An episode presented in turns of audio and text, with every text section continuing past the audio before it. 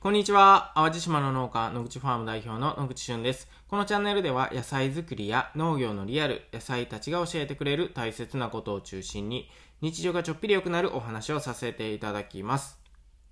えー、昨日ですね、めっちゃ嬉しいメッセージをいただきまして、えー、ちょっとだけご紹介させていただきたいんですけれども、えー、まあ、野口ファームのね、で、トウモロコシがもうそろそろ終盤だよっていうお話以前にもさせていただきましたが、このね、トウモロコシをご予約いただいて、えー、届きましたという方からのメッセージです。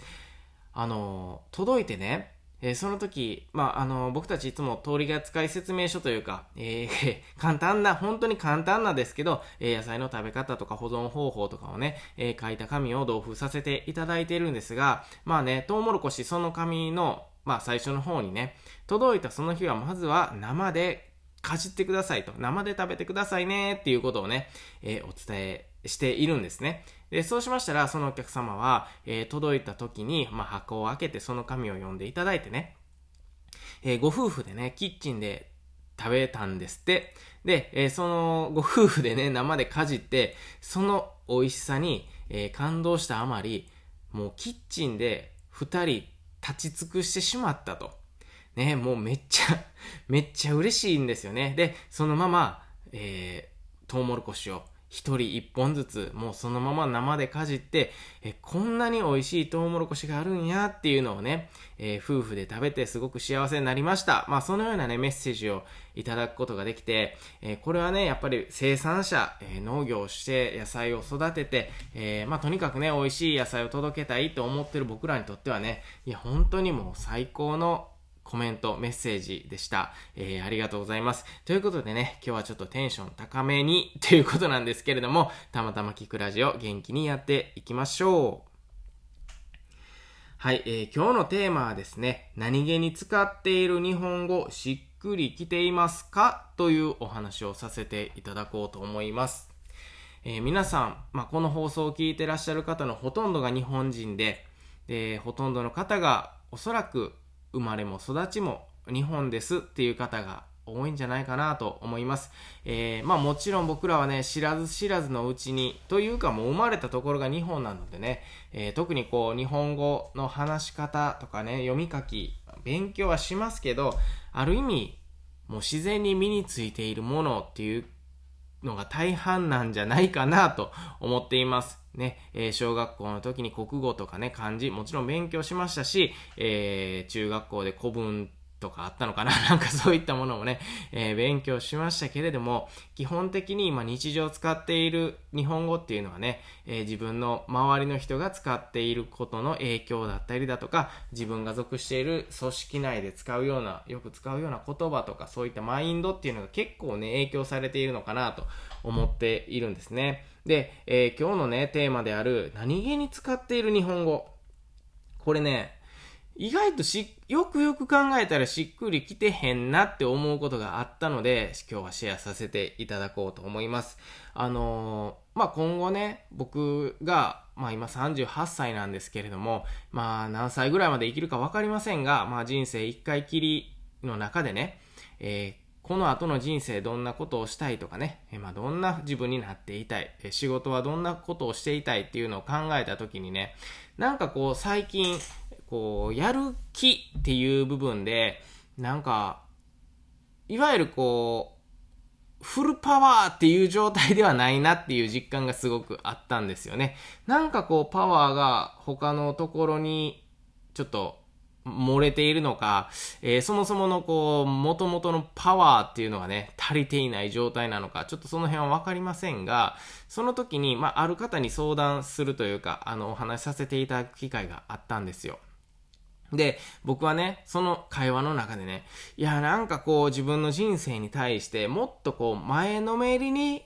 なりたいんですよ。ね、えー、若い時とかはなんかあれやってこれやってあれやってっていう感じだったんですけど、この38歳になった自分を今ね、客観的に見ると、なんかその前のめり感がないんですよっていう話を僕が結構してたんですが、そのね、前のめりになりたいんですって言ってる自分にものすごい違和感があって、前のめりって一体何やっけみたいな。感じなんですよね。で、この前のめりっていうね、言葉にすごい引っかかってね、あれ僕ってなんかそんな前のめりになったことあったんやっけとかね。で、その方にも言われたんです。前のめりって何ですかみたいな。いや、前のめりは前のめりでしょっていう感じで、ちょっと僕もね、日本語とその意味がちょっとよくわからなくなって、で、実際自分の行動とか今までの経験をちょっと当てはめた時に、いや、もしかして僕は人生の中で前のめりになんかなったことないかもしれないと。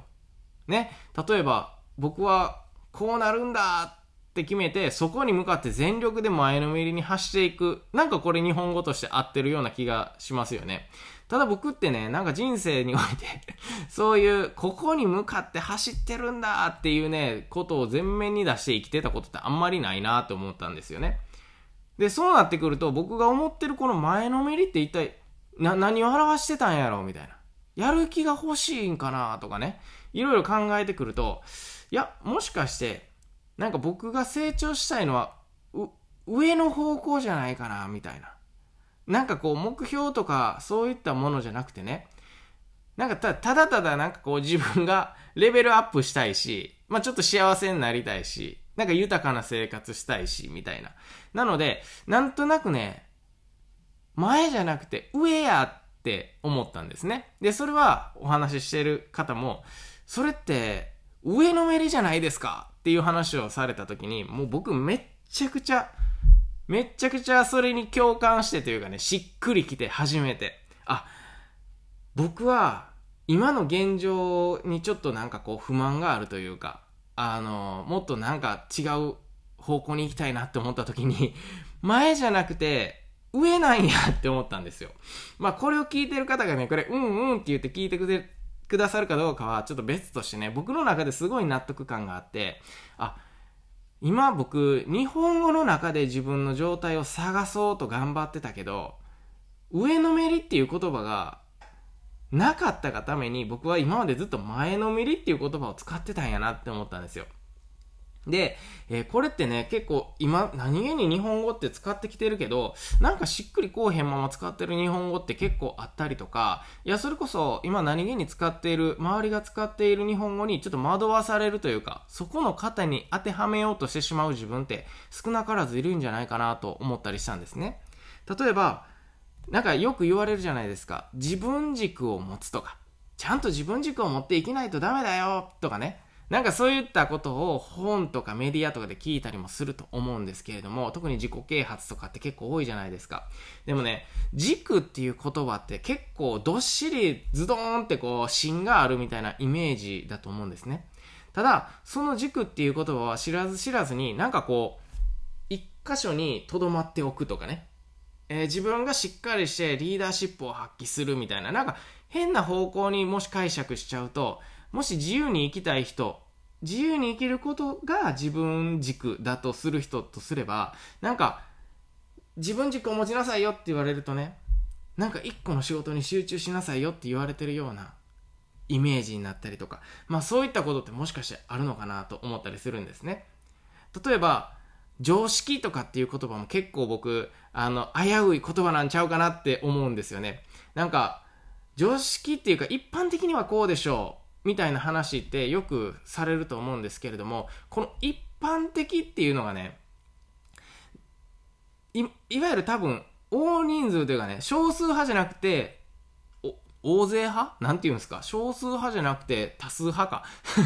多数派の人たちを意味すると思うんですよ。一般的っていうのはね。じゃあ、多数決取って、まあ、10人おって8対2ってなった時に、8が正解かって言ったらね、必ずしもそうじゃないなって僕は思ったりするんですけど、なので、この一般的にはこうだよね、だからこうしようとかっていうのもね、結構、まあ危険なのかなと思ったりしています。危険っていうのはね、自分にもしかして合ってない可能性があるってことですよ。自分はもしかして少数派の方の考えとかね、パーソナリティを持っている人物だったとしても、その一般的にはっていう言葉に知らず知らずのうちに自分が、まあ、なんていうかな、洗脳されてるっていうとすごい大げさですけど、なんとなく自分の、えー、価値観と意識が本来の自分とは違うところに行ってしまうっていうパターンがあるんじゃないかなと、えー、思ったりしました。なので、今日はね、まあ僕はじ、まあその最近思った前のめりっていう言葉今までずっと使ってたけど、なんかね、しっくりきてへんなと思ってたのは、実は僕にしっくりくる言葉があるとするならば、上のめりっていう日本語があったら、僕多分ちっちゃい時からそれをずっと使ってたんちゃうかなと思ったというお話で、えー、何気にね、使ってる日本語、しっくりきていますでしょうか。まあね、えー、何気にっていうのはね、結構あのまあ普通に皆さん会話してたらね、一個一個の言葉を意識して使うっていうことはまずないと思うんですけれども、一回ね、なんかそういう視点で見てみると、日本語も結構おもろかったりしますし、ほんまに自分ってこんな風に思ってこの発言してんのかなって思ったりね、ちょっと笑けてきたりしますので、まあね、この週末、もしかして、えー、家族や友達と会う機会がね、えー、あってお話しされるときはそういったこともちょっと意識してみると面白いかもしれません。ということで、えー、今日は日本語のお話でした、えー、最後まで聞いてくださりありがとうございます。また次回お会いしましょう。バイバイ。